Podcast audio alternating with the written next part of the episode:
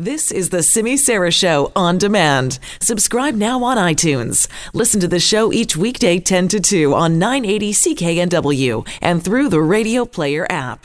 Hey, what brand do you trust the most? Like when you go shopping, do you think, hey, I like that company, therefore I'm going to buy more of their product? And conversely, do you avoid places where you think, you know what, I don't like what that company is doing. I didn't like their whole attitude at all. I think almost every consumer thinks along those lines. Maybe not, you know, maybe it's subconscious, maybe it's deep down in there, but I think we do this. And that thinking is vital to a company's success or failure in the marketplace. That's why I find surveys like this next story that we're going to be talking about so fascinating. The Peter B. Gustavson School of Business at the University of Victoria has unveiled their fifth annual Gustavson Brand Trust Index.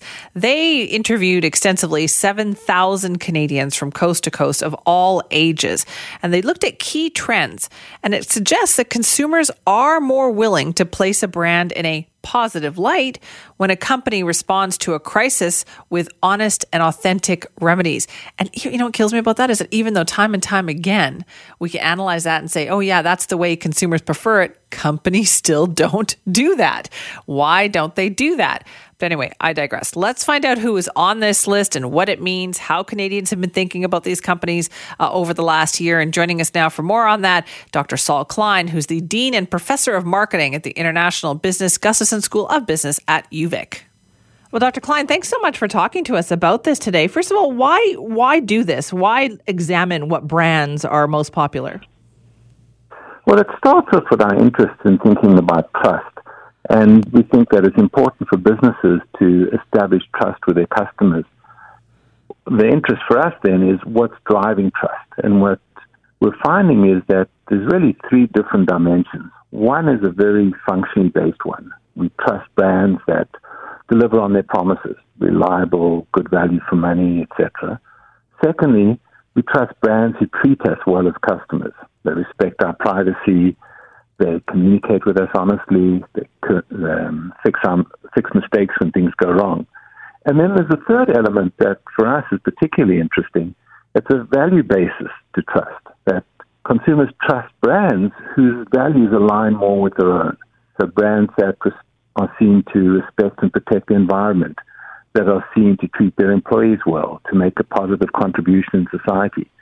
So we think um, looking at trust is really important because it helps us understand that consumers have an expectation for businesses to behave responsibly as well as deliver on their core their core promises. Mm-hmm. So it essentially it closes that loop between doing the right thing and doing well in terms of performance. And so how do you examine that?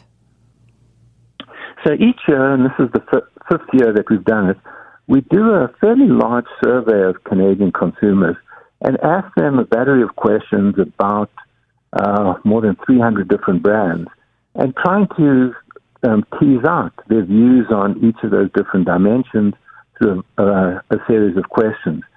We also look at the extent to which they are likely to recommend the brand. And again, we find that those brands that are the most trusted are typically the ones that consumers recommend. Right. So then this is valuable for a company to be trusted. It definitely helps their bottom line. For sure. And part of our argument is that it's becoming harder and harder for brands to differentiate themselves on purely functional characteristics or even on relational ones, on the services they deliver. What's more sustainable for the long term are the values that the brands demonstrate. So essentially trying to make the argument that acting responsibly isn't only the right thing to do, but it's good for business. All right. So then what struck you about this year's list? What was the most interesting thing that you saw? Well, we, we see a couple of things. Um, now that we're in our fifth year, we look at the differences between brands, but we're also looking at the differences over time. Uh, if we look at the top of the ranking, there's, there's quite a lot of stability. So our three top-ranked brands, M E C, C A A, and Costco, have been in the top three for the last four years running. They're brands that really do a good job of building their relationships with their customers. Um, in the case of M E C and C A A, very strong value basis to their relationship with their customers. Mm-hmm. For M E C in particular, uh, it was interesting this year And we were curious to see how, how uh, people would respond to the brand, because they did have a little bit of an issue uh, last year when uh, they were called out for a lack of diversity in their advertising. Right. Um, what, what we saw, though, was that their response was so well done that it essentially restored trust. The C E O came out very strongly, apologizing for that, committing to, to make changes. And as they implemented those changes, I think it just reinforced the fact that this is a brand that really does live by its values. Right. And were there any big jumps this year? Anybody kind of really climbing up that list? Um, some interesting jumps, some recoveries from the previous year. So last year when we did it, it was just after there was a whole bread um, uh, scandal about price fixing of bread in our, in Ontario with yes. uh, major retailers taking a hit. They recovered this year, which is interesting. Another brand that moved up this year, and again, we think it's on a value basis, is Gillette. And you may recall that um, earlier this year, Gillette launched an ad campaign that was seen as quite controversial, um, combating what they saw as more as toxic masculinity, so overly excessive masculine representations. And in some ways, it was a response to the Me Too movement.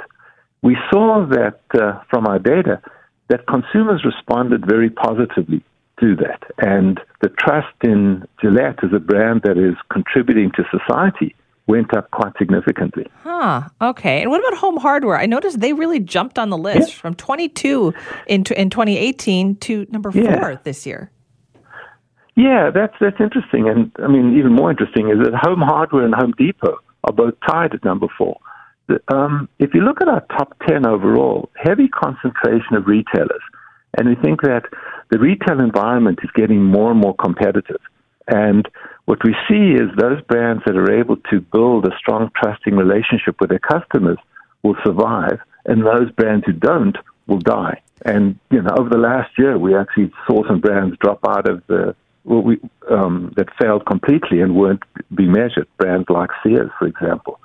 So I think what you're seeing is the, the retailers and the Home Hardware and, and Home Depot in particular are recognizing that they need to have a much stronger relationship with their customers and are building those levels of trust. Just to run through that top ten, as you mentioned, so number one was Mountain Equipment Co-op, number two is Canadian Automobile Association, then Costco, Home Hardware, Home Depot, Fairmont Hotels and Resorts, Band-Aid, mm. uh, Shoppers Drug Mart, Interac, Columbia Sportswear, and Canadian Tire. Uh, Band-Aid is another interesting one. They went from sixteenth to number mm. six this year, but why? Um, I think for, in Band-Aid's case, it's very much driven by functional performance. Um, they really lead the category on on that dimension, um, so much so that you know the name Band-Aid has really become the a generic name for Um, for the, for their products, and right. they've used it as like Band-Aid Kleenex. Bandages as opposed exactly. And I think that's helped them a lot. And you know, in general, as we see customers or consumers having concerns about trust in society, I think there is a little bit of reversion to those old brands that have continued to deliver year after year. And as long as they don't stumble, um, they're they're well positioned. And what happened to some of the other big names uh, in Canada? Like, where's Tim Hortons? Tim Hortons, for the last few years, has been dropping seriously. This year, it recovered a bit, but it's still way below where it has been in the past few years. Um, Tim Hortons is an interesting story, and we see as part of it, part of the drivers of Tim Hortons is a change in ownership.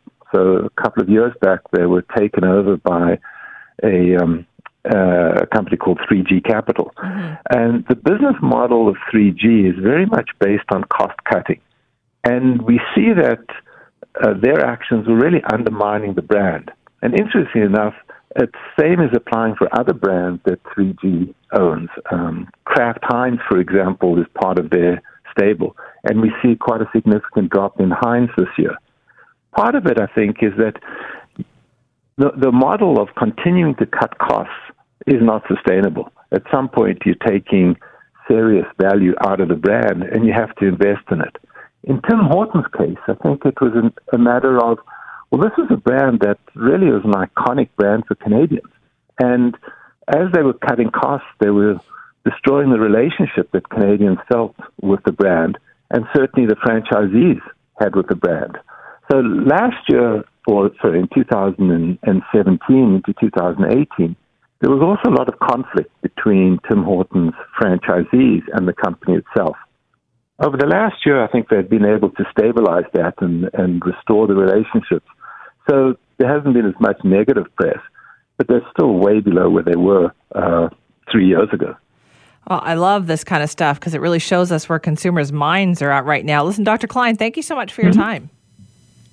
It's a pleasure. Anytime. That is Doctor Saul Klein, the Dean and Professor of Marketing and International Business at the Gustavson School of Business at the University of Victoria.